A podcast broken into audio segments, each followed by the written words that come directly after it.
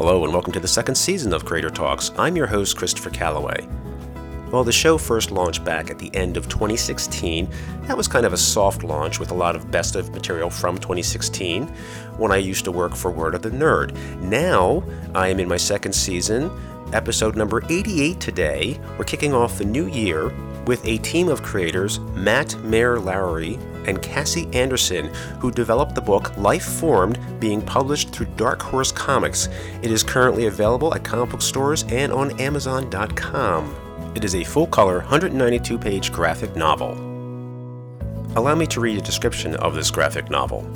In the wake of an alien invasion and her father's death, a young girl must fight for the future of Earth. Aided by a strange, shape shifting rebel alien posing as her father, the unlikely pair bond fight back, and ponder what it means to be human.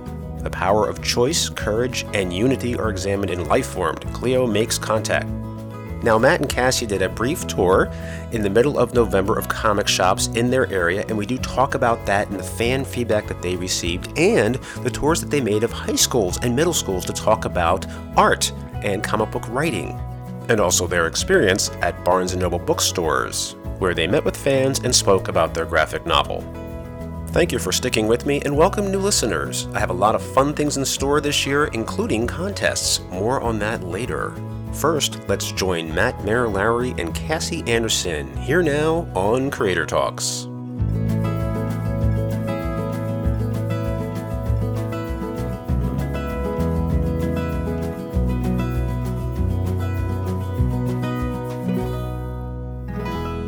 Matt and Cassie, welcome to Creator Talks.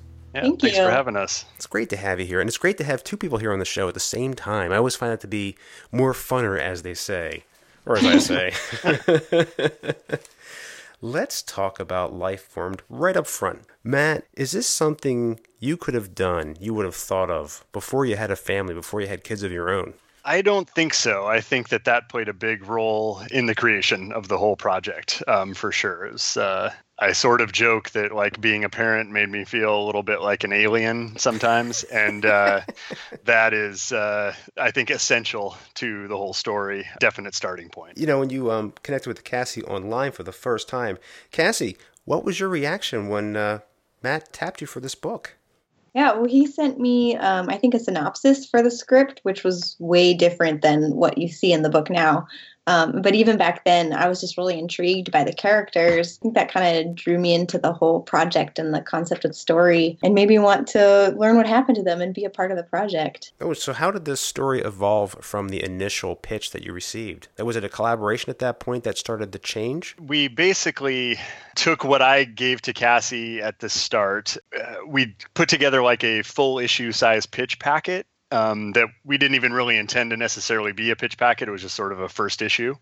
and, and that found its way to folks at Dark Horse. And it was really through working with Dave Marshall there that the story itself started to take a little bit different shape, I guess, and focus really on, I think, really on the development of the relationship of Cleo, the main character, and Alex, um, the alien version, this uh, alien shapeshifter that takes the place of Cleo's dad after Cleo's dad is killed in an alien invasion. We had their relationship more kind of told through flashbacks and with a different plot sort of driving things forward and Dave's feedback, which was really great, and it's kind of hard to remember now before, but it uh, was to really put that relationship front and center and really make that sort of the thrust of the book. And it also came out of doing things as a graphic novel versus doing a series, which was just kind of what I had initially envisioned. What qualities did Cassie's art possess, and she possessed, that made her the perfect person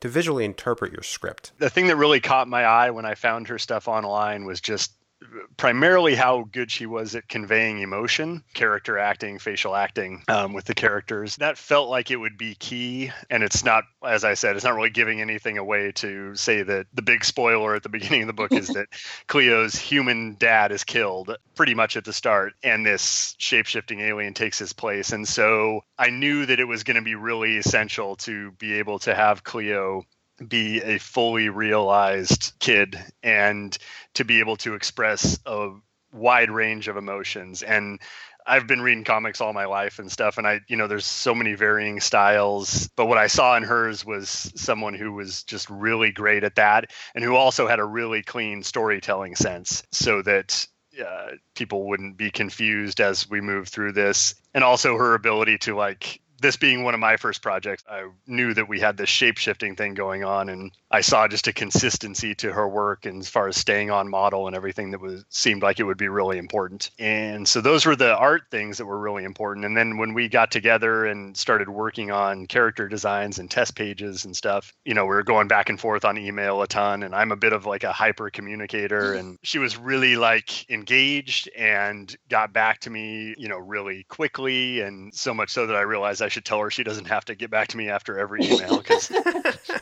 I wanted her to be able to do some work as well. But um, I've worked with a lot of artists as from a web design production side, you know, you don't always get a real responsive feedback and uh, turnaround and whatnot.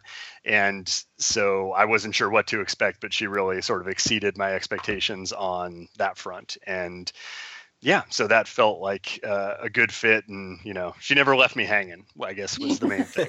okay, so consistency and responsiveness. yes, yes, exactly. Cassie, I have to say you tapped into something with your artwork. It's the eyes.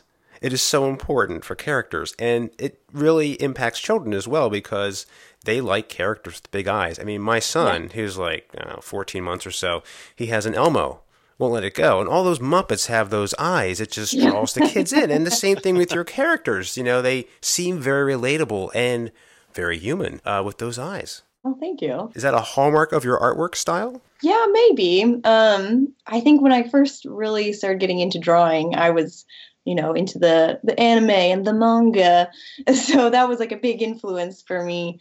Um, and I think there are pieces of that that still kind of carry over into my art today, even though those aren't like things that I'm looking at right now or, or trying to imitate. But yeah, there's something about eyes that uh, you can carry so much emotion and make a character so much more relatable just with the eyes.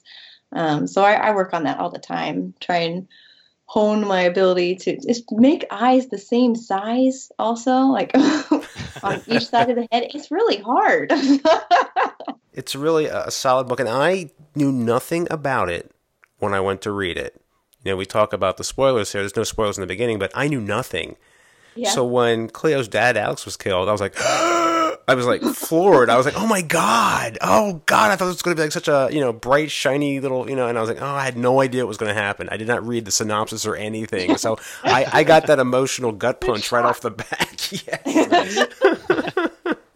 now the editorial team at Dark Horse helped you out and supported you in putting this book together. And how was it that they found out about it first? When you actually put that pitch together and sent it to Dark Horse? So I go to uh, Bridge City Comics here in Portland, and a couple of the guys that work there, Michael Ring, the owner, and uh, Michael Winston, were had I did not know this. I just you know would go in on Wednesdays and stuff and hang out and talk with them a ton. And I wanted their feedback just on the on that first issue that we put together. So I had sent it to both of them, and they really liked it and ended up passing it along to Dave Marshall. Yeah, so it was a little bit of a surprise, but uh, worked out really well. So I read in the book you thanked people that supported you, and Dave was among them.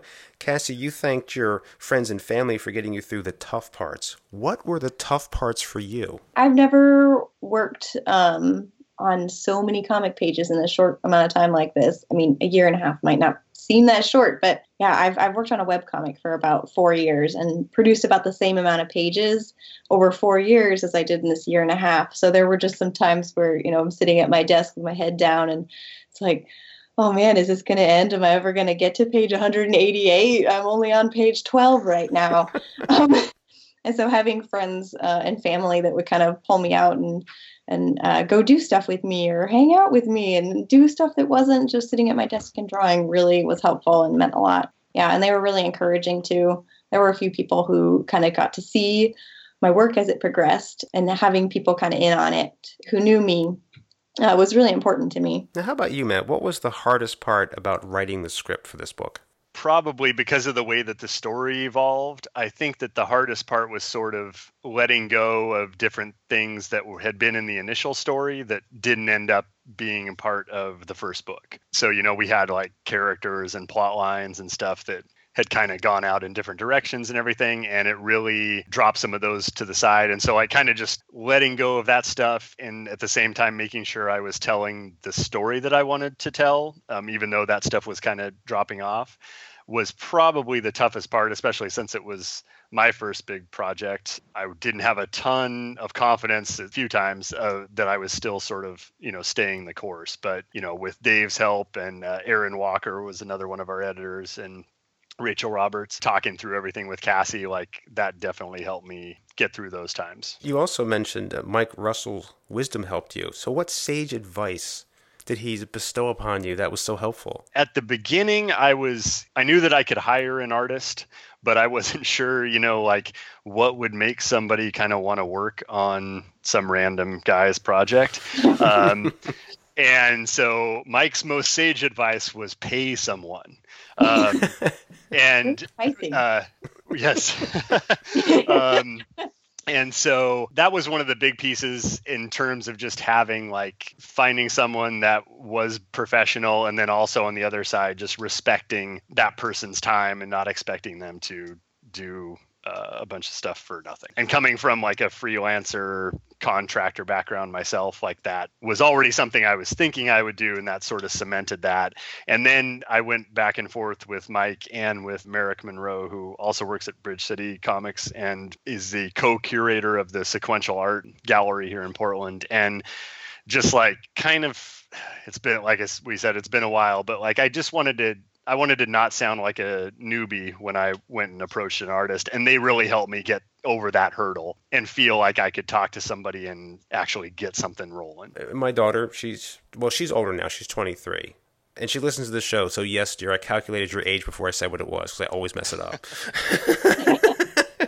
and uh, how did the two of you each draw from the children that you interact with to bring magic and emotional depth to the relationship between Cleo and Alex? Yeah, for me, so when we started, my daughter was about, well, let's see, by six or seven, I guess, when I started. So I was projecting forward a little bit, but she was already very independent minded and pretty funny and witty not above or not beyond or past uh, you know cutting me down if the situation was appropriate um, and so uh, so I tried to work that in, and that definitely manifests itself, I think, a lot in the book. Um, and then just, I would say, like the biggest thing is watching both my daughters and like the way that kids can just move through uh, a wide range of emotions in a very short amount of time. um, it it made me realize that like even within what feels to me sometimes and cassie can attest to this like i tend to overwrite like i could write like 300 pages right and think we were in good shape but i realized with how fast you know they move through stuff and process stuff and are constantly reprocessing stuff that we could tell a really wide ranging emotional story because of that thing that i saw so much in them. So i would say that's probably the the biggest uh, the biggest thing. How about you cassie maybe the biggest thing that I took from uh, my little cousins, they're um, eight and 10, maybe some like style pieces. Because a lot of the personality came from Matt's kids, but there's some opportunities for some fun style of, of like Cleo and uh, kids in the background and stuff, kind of hanging out with Henry and Lola. Uh, you stole some of pieces that they have and pieces their friends have. Uh, Cleo starts out wearing some shoes that look kind of like cats, and one of Lola's friends has shoes like that like, perfect. I'm going to steal those. Having real people around you to draw from visually kind of helps you build a more realistic character. I mean, visually and in personality. Using visuals was the big thing for me. Now, when you began with the book, you wanted to promote it. And a few months ago, you did a little promotional tour, a little mini tour of comic shops, four comic shops, like mid November. I want to know from you, how was it? And who did you meet? And what kind of feedback did you get from the public? Uh, it was really good. Um, we yeah we started in Tacoma, um, and then we went to a place in Seattle, to Bellingham, and then back to Portland again. Yeah, I think both of us our favorite thing that we did on the tour was actually doing some presentations at a couple of schools in Seattle and getting to see kids' reactions to hearing about making comics and, and seeing our comic was really cool. Up in Bellingham too, there was a this little girl who picked up our book and she sat down across from us and read the whole thing while we were having the signing. And it was cool getting to watch her read the whole book and kind of seeing her reactions as she was going. And then she stood up and finished. She's like, oh, that was good. Thanks. so it's kind of almost like that make make it make it all feel so worth it that uh, same little girl she was her dad was there trying to get her attention while she was reading um, yes. And she was just completely ignoring him which is totally my experience. So it was fun. It was fun to be sort of like the cause of that i guess you know rather than uh, on the receiving end. So yes, yes. that's the best endorsement you can possibly have. Exactly. Yes. Both of you do your writing and drawing early, I believe, early in the day. Matt, you probably get up what, like pre dawn or something to get started on your work? I usually get up and try to do if I'm staying on schedule, which I don't always, but I try to get up about 5:30 and be writing by 6:30 and do a couple hours in the morning and then come back to it at night if it really feels like it's rolling. And Cassie, same for you. You do a lot of your art earlier in the day. I'm not as ambitious as Matt. I am probably I'm like feeling pretty good if I'm sitting at my desk by nine, um, okay. especially on these like later winter days where it's so dark in the morning. Like, oh, do I have to get out of bed? Yeah, I do need to get out of bed. Um, but there's something about the morning time that makes me feel a lot more productive helps me get stuff done. Yeah, I like getting ahead of uh, everyone being awake in the house and getting started on things. Oh yeah. Uh, yes. Were you now? Were you always morning people, or like me, did you become a morning person just because you like the peace and solitude and ability to concentrate when it's quiet? I was not always a morning person, and my wife used to teach, and so at some point I just started getting up with her, and I've stuck to it more than she has. Um, so uh, it's yeah, it's just I don't know, it's like more focused somehow, and you know, there's not a million emails coming in, and uh, or work requests or something. And yeah, it just feels sort of a little more solitary, a little more focused. I think I've always been a morning person. Yeah, you can ask my roommates in college. Get up pretty early and get stuff done. well, let's talk about some of your other work, and it's not necessarily comic related. We'll get back to that, of course. Now, Matt, you studied journalism, layout design, minor and fine arts, and that gave you a good foundation to help you as a writer. But you also work on B2B website design and as a developer of apps as well? Yeah, that's sort of my that's the my day job at this point. My primary focus is on sort of like what we call user experience design, which is just uh, sort of the slightly newer term than user interface design. But we do a lot of uh, people have an idea for an application, they're not quite sure how they want it to work.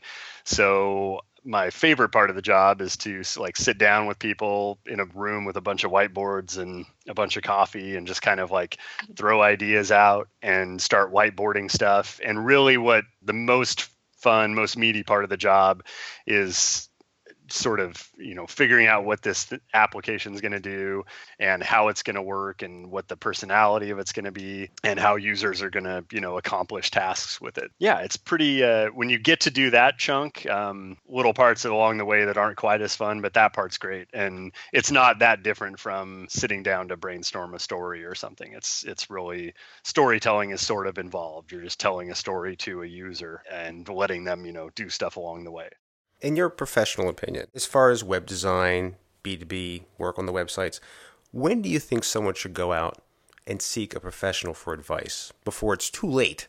You know, and, and right. their, their sites all messed up. Like, when should they? What should be the signs they should say? Hmm, maybe I should talk to someone who knows a little more about this than I do. If you're looking at doing something where you've got more than a couple pages of website, and if you or if you want users to be accomplishing a specific task on your website, it's probably good to get somebody's opinion. Uh, that said, like I think it depends too on how much time you spend online and what you think your grasp of things is. You know, I for example, I I did a Squarespace site for Lifeformed and it's cool that you can go do this and it looks fantastic now unlike the old days like when you used to do some of this WYSIWYG website development stuff. It was it was very uh, very clunky and not didn't even look very good. But now at least like there's sites that help you put together something that looks really nice. But once you start adding to it and going beyond what those templates allow for, I think definitely finding someone to give you a hand is is a good idea. And someone to help you plan.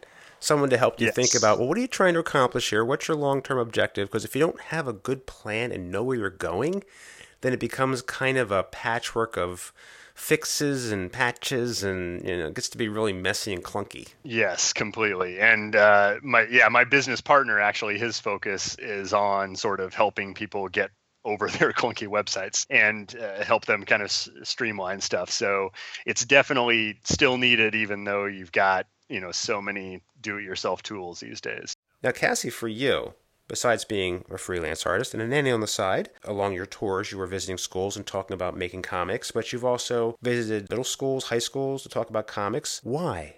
What is your mission? It's really cool um, getting kids inspired about art and about reading.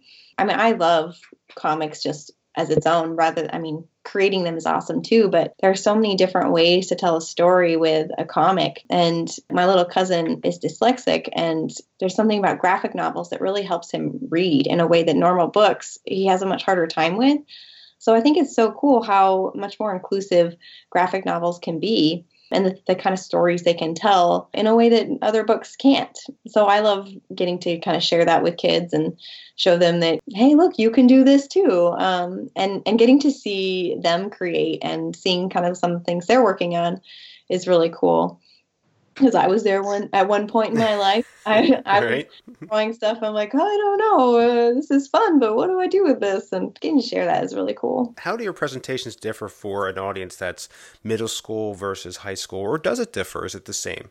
I think the, the biggest difference is more on their end, like the kinds of questions that they ask us. The kids at the high school came up with a lot more in-depth questions. They were like, "Wow, this is these are some tough questions." Um, the, the middle school was not not quite as tough questions to answer. I think.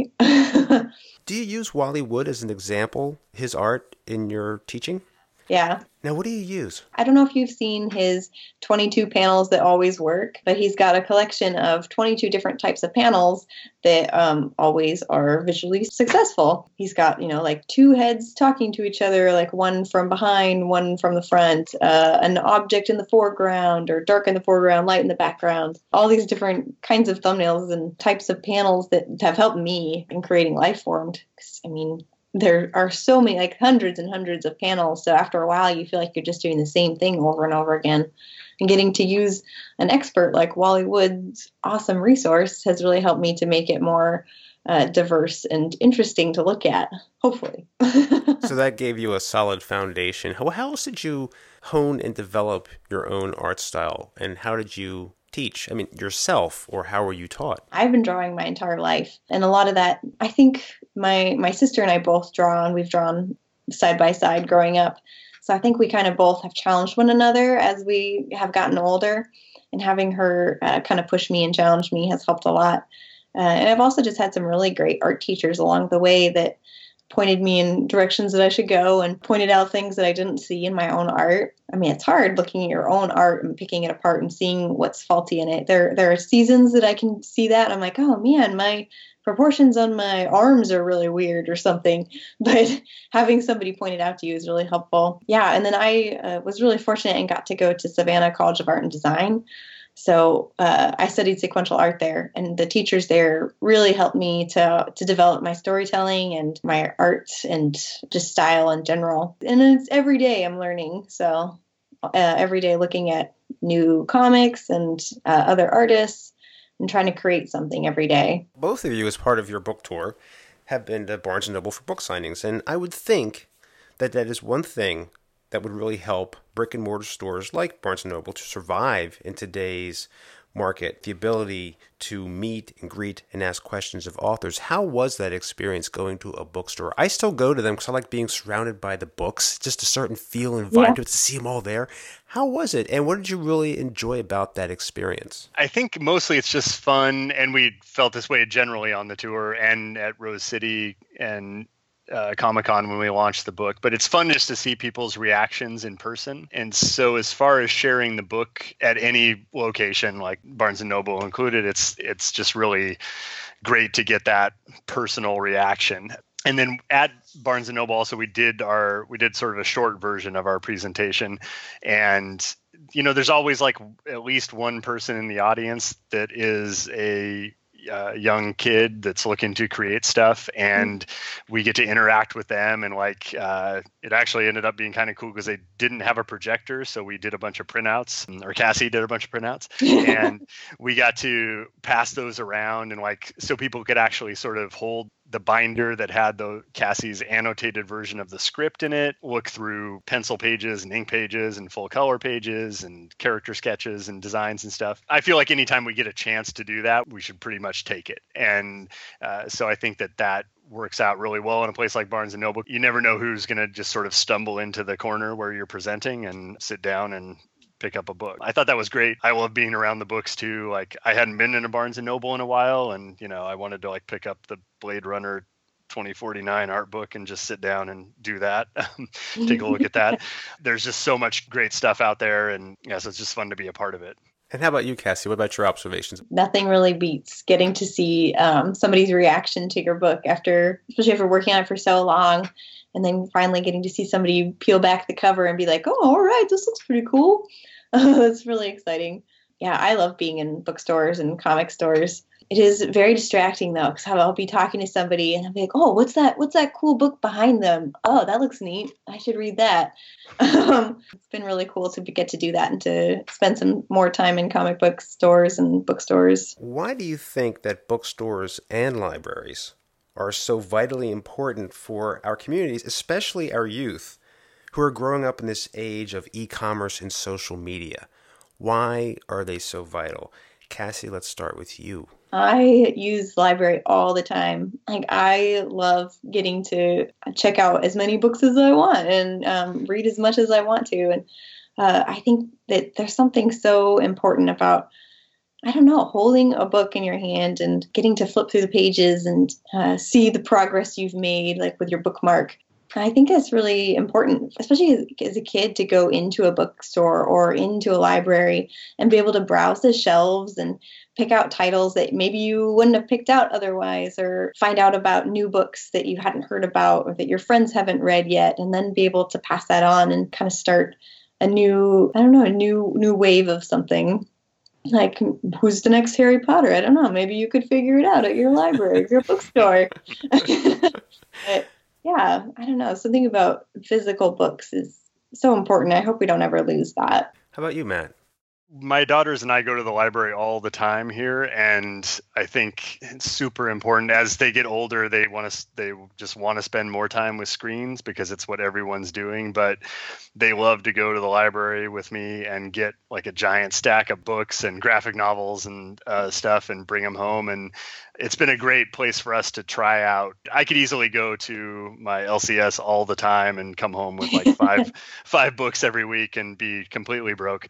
But but it's great to be able to, you know, give a trial run to some books and then when I see that they're sitting down with something like three or four times, then I'll just go grab a copy next time I'm at the store. Mm-hmm. So I feel like as a, you know, trying stuff out, it's great. And then for the community at large, like Cassie was saying, there's so many different types of readers. And both my daughters started, I was putting comics in front of them when they were, you know, two and three, and they by four, they were reading. So I think it has a big impact and it can help people aren't natural readers. I was not a natural reader. I didn't start reading novels really until I was in like a senior in high school, but I was reading comics all the time. And to me, it just it doesn't really matter if you're reading. That's great and especially you know uh, if it's a graphic novel we're just talking to one of the women at barnes and noble. She was saying that she has to get parents over a hurdle yeah. to get them into getting their kids graphic novels and she just tells them like they're reading and not holding a screen. You should mm-hmm. you should embrace this. And i think that's uh, yeah definitely the case. And it's i don't know it helps i feel like it helps everything from art appreciation to just general reading. So any place you can go browse a bunch of stuff i think uh, it serves the community. I've told the story before on the show, uh, and I'll, I'll mention since you brought it up that just to get them reading, you know, graphic novels. And when my daughter was little, I would get her copies of Spider Girl. Tom DeFalco penned one, and uh, I just would buy a copy every month, and she'd read them. And then eventually, she'd read other books as well, like novels, uh, young adult novels. I think that's how she got started reading, getting interested Yeah. in reading. You know, something that she wanted to read. Yeah, Totally. That's awesome. Yeah, my daughters were huge into uh, Art and Franco's Tiny Titans, Mm-hmm. um, and but then at this they were reading that, but at the same time I had found you know old Kirby Lee Fantastic Four and some Legion of Superheroes stuff, and they just would flip through that stuff for hours. It worked out well.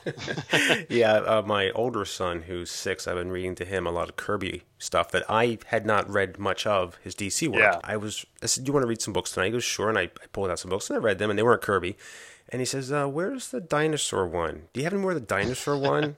Devil Dinosaur?" And I was like, yeah, and of all the Kirby books I have, those are the ones I, for some reason, didn't keep. I'm like, ah, so they're on their way. yeah, yeah. I'm replacing them because he wants to read them. and there's just something about if the story's simple, and it's, I mean, he doesn't need anything too too heavy right now. You know, at his Right. age, at, eventually he will. But that's the perfect kind of story for him right now to get him interested. And he asks questions, which is the fun thing too. Is that he raises his hand. question, qu- question. Like yes. What's your question? nice. That's good. Yeah, I feel like that Silver Age stuff is really good. It's got a depth to it that it feels like sometimes stuff is lacking uh, in the modern era, and it's but it's still got a weirdness to it that's just interesting as a kid. I feel like it's compelling to like as a kid look at stuff that you don't quite understand and try to sort it out. And I feel like those books are great for that. just have some fun questions. Before I get to my usual fun questions, I wanted to talk to you each about your favorite comics, movies, and music, like your top three in each category. Matt, I'll start with you, and let's focus on the 80s, because that's right now, that seems to be all the rage again, is the 80s. I mean, Stranger Things, the TV show, marvelous, wonderfully done. The setting was right, the clothes were right, the language was right, the act, everything was right about the 80s. Right. I was there, man. Yes. So let's pick three, your top three, and why. Let's start with comics from the 80s. Okay, so this is hard because I could probably do a whole podcast about these three things in the 80s, especially. But I think, let's see, can I put a disclaimer first or a caveat first? Sure, yeah. Um, okay, so like you know, obviously Watchmen and Dark Knight Returns and X Men from the '80s uh, completely apply. But I try. I was thinking about stuff that is, you know, a little less well known. And one book that totally blew my mind was actually a Dark Horse book called The American by Mark Verheiden that um, went on to write for Battlestar Galactica, and he's done tons of stuff. He did the Alien comics for Dark Horse back in the day, and The American is sort of a Captain America story, but uh, with a dark twist. So that was really uh, something that was important to me.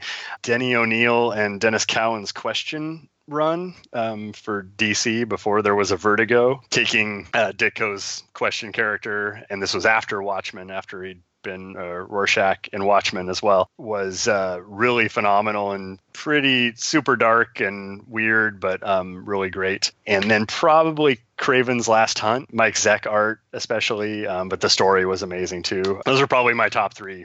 Uh, 80s comics, I think. Oh, excellent choices. Yeah, I mean, I have read Kraven's Last Hunt. That's interesting. How about three movies from the 80s that should be on my must see list? Ooh, okay. Um, so Lifeformed has a lot of, to me at least, 80s in it. And there's a few movies that I kind of like really had in mind just as inspiration points. Uh, the first was The Hidden, which is a movie with Kyle MacLachlan, free Twin Peaks. It's about alien parasites that come into Earth and start inhabiting people. So, sort of right up my alley. Night of the Comet, if you haven't seen that, is sort of a uh, post-apocalyptic.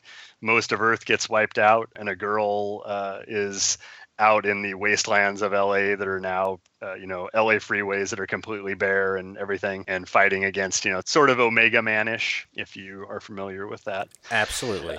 yes. Um, and then uh, I feel like I can't like Terminator is sort of my grail. Everybody's probably seen that. I feel like it's always worth rewatching. It's so like uh, it's so efficient in the story that it tells. I feel like is also prototypical 80s type of thing. So if you have seen that, I would say, and you liked it, yeah, you should definitely check out uh, the Sarah Connor Chronicles TV show that they did a while ago as a follow up to that because it was really excellent and probably not seen by very many people. And how about music?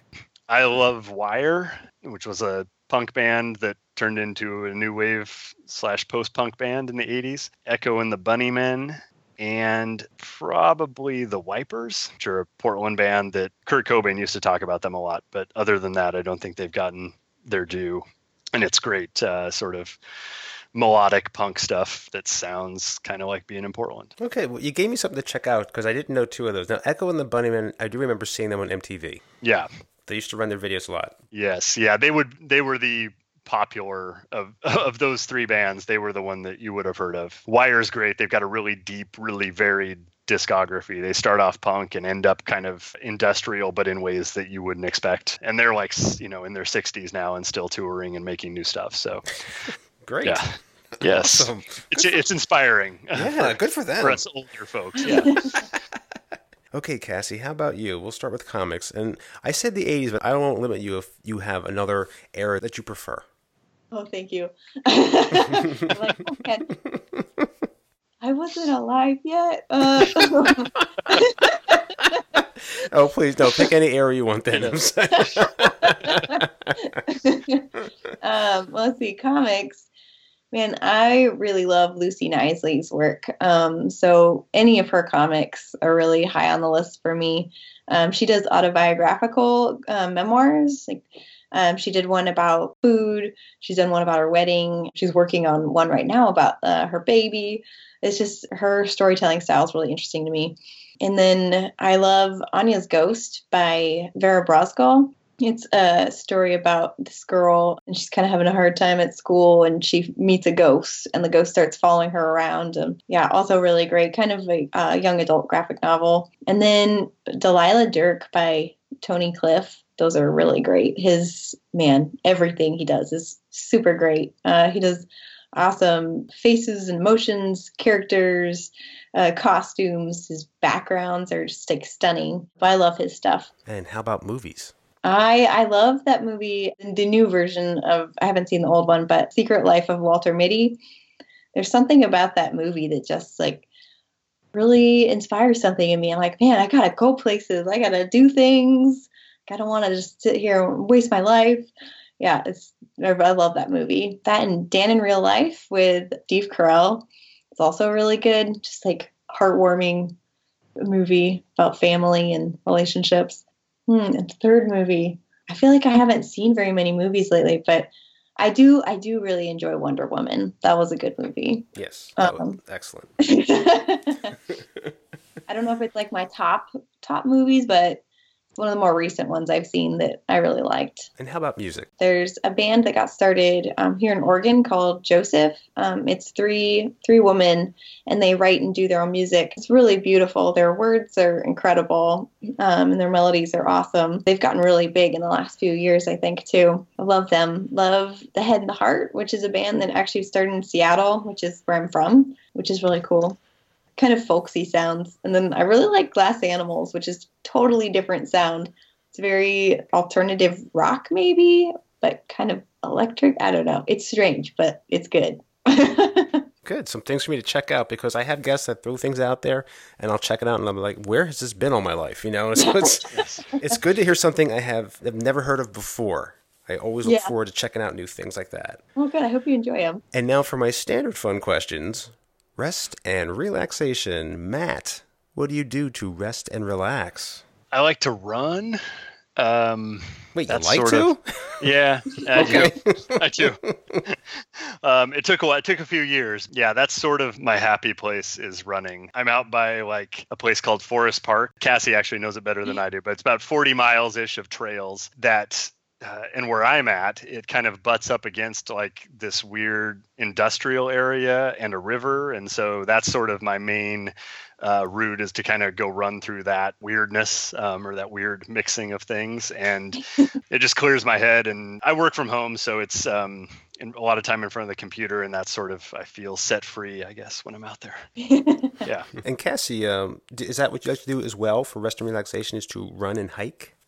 Yes, I love just being outside. Running is awesome, and I love hiking, being in the mountains or the forest. And yeah, we're so lucky to have Forest Park here, which is this um, like huge stretch of forest and trails, like right by the city. Like it's downtown, kind of. It's awesome. Yeah, I also really like to bake. Baking really like relaxes me, which is convenient since uh, I like to run too. So. and baking makes the running necessary.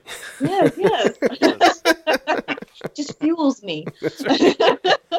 now, for both of you, if you were each stuck on a deserted island, what would be the one island book for you, Matt?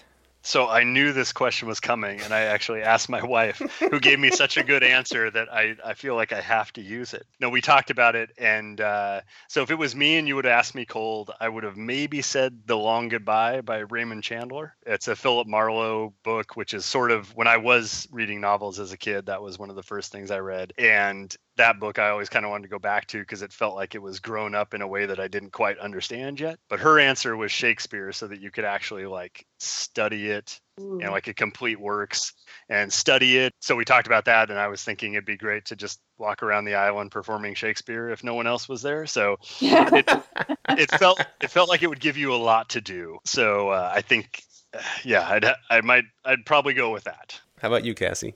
I yeah, I don't reread books very often, but one book that I read this last year that I feel like I could read multiple times was um, "Extremely Loud and Incredibly Close" by Jonathan Safran Foer, I think you say his name. But yeah, so such a well written book, and I feel like I could go back and reread it multiple times and get something new from it each time I read it. Really interesting. Now, for each of you, your beverage of choice when resting and relaxing, Cassie. I like kombucha. I guess I'm I'm pretty Portland, but what about that like bubbly fruity juice stuff? I don't know. It's pretty good. Matt, I will take like a Mexican Coke, which we can get here in Portland in like glass bottles. That's sort of my favorite, yeah. or a Manhattan. A Mexican Coke. Now, how is that different? It is different uh, because it uses real sugar. Ah, I've seen these. Yes. Yeah. Okay. Yeah, yeah. Mm-hmm. That's the. I think that's the primary difference. So yeah. you need like one 12 ounce bottle of Mexican Coke is the equivalent goodness, you know, of like 44 ounces of, uh, you know, like American Coke. So, um, yes, I was uh, very happy to discover that. you can really taste the difference. Oh, yeah, for sure. For okay. sure. Yeah. yes. Now, if each of you were to become an action figure, they were going to produce an action figure of you, what would be your accessory, Matt? Probably like my laptop bag that I that has like a seat belt style seat or buckle that goes across the front, and I carry my laptop with it everywhere I go in it. That would probably probably have to be it. Okay. Yeah. Yeah. yes. How about you, Cassie? Yeah, mine might be my backpack too. It's pretty colorful. It's like a bright blue color, which is my friends have nicknamed Cassie Blue since I own so many things in that color with some purple and like orange on it. But that might be my accessory. now, is there anything else you want to share with me and the audience about what you're working on? Now, now, Cassie, I believe you just wrapped up your webcomic Ordinary Princess. Yeah, I wrapped it up almost the same time I finished up Lifeformed, actually. Uh, so I've kind of been working on deciding if I want to um, get it published traditionally or if I want to self publish and run a Kickstarter. Yeah, kind of working out those details. And you also have a Patreon? Yes, I do and there are no fees being passed along now that Patreon went back and changed, at least yes. as far as we know. that news. Yes. Uh, this might yes. be this might be old news by the time this comes out, but you know there was a change to it. But it's the way it was before. Nothing's changed. And uh, what can people see and get through your Patreon? Yeah, I do um, some blog posts about process or kind of stuff I'm thinking about or working on. Um, I'll post a couple sketches and stuff that I won't post on social media on my Patreon. Um, and I also do a collection of my whole sketchbook each month. So basically, everything I've drawn all month, my patrons get to see. And you have a Tumblr as well. Yeah, and, and an Instagram. Which I thought was really cool because I'm just kind of reading the description, like, you know, this happened today. But then when I looked at it, you actually have like a cartoon of what happened that day. Yes. so yeah, those are some of my favorite things to do. Yeah, it's pretty cool. Journal comics. Yeah. Matt, how about you? I think that I'm good. Yeah, mostly just um, I guess if like if I had my uh, soapbox, I would say be sure to go check out Mr. Miracle by Tom King from DC Comics, which yeah, Cassie has heard me not shut up about for, uh, for a couple months now. Um, yeah, I just you know, there's so many great comics out there. Just uh, to give a shot to and see what you think. And that one is uh, consistently amazing and has been that way from the start. Looks like it's going to be an amazing 12 issue series. It's been on my list. I mean, I get it yeah. every time it comes out. Well, I really appreciate you both being on the show and spending some time and uh, urge people to check out the graphic novel Lifeformed. Matt and Casey, Thank thanks so much for being on the show. Yeah, thank yeah, you so much, so much, for, having, having us. Thank you for joining me for Creator Talks this week. The show is available on iTunes, Stitcher, Google Play, YouTube, and also on Amazon Echo and Dot devices. Just say, Alexa, play podcast Creator Talks to hear the latest episode. In addition, you can listen to the show and follow it through Podbean.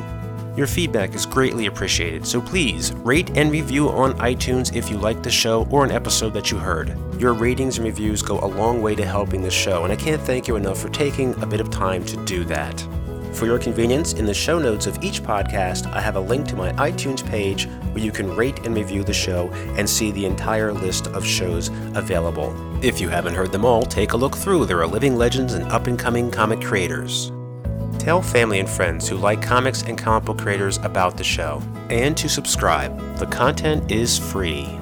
Just as valued are your comments and feedback. You can reach me through Facebook and Twitter at Creator Talks Pod. That's at Creator Talks Pod. You can also reach out to me by email. You can find that at my website, creatortalks.com.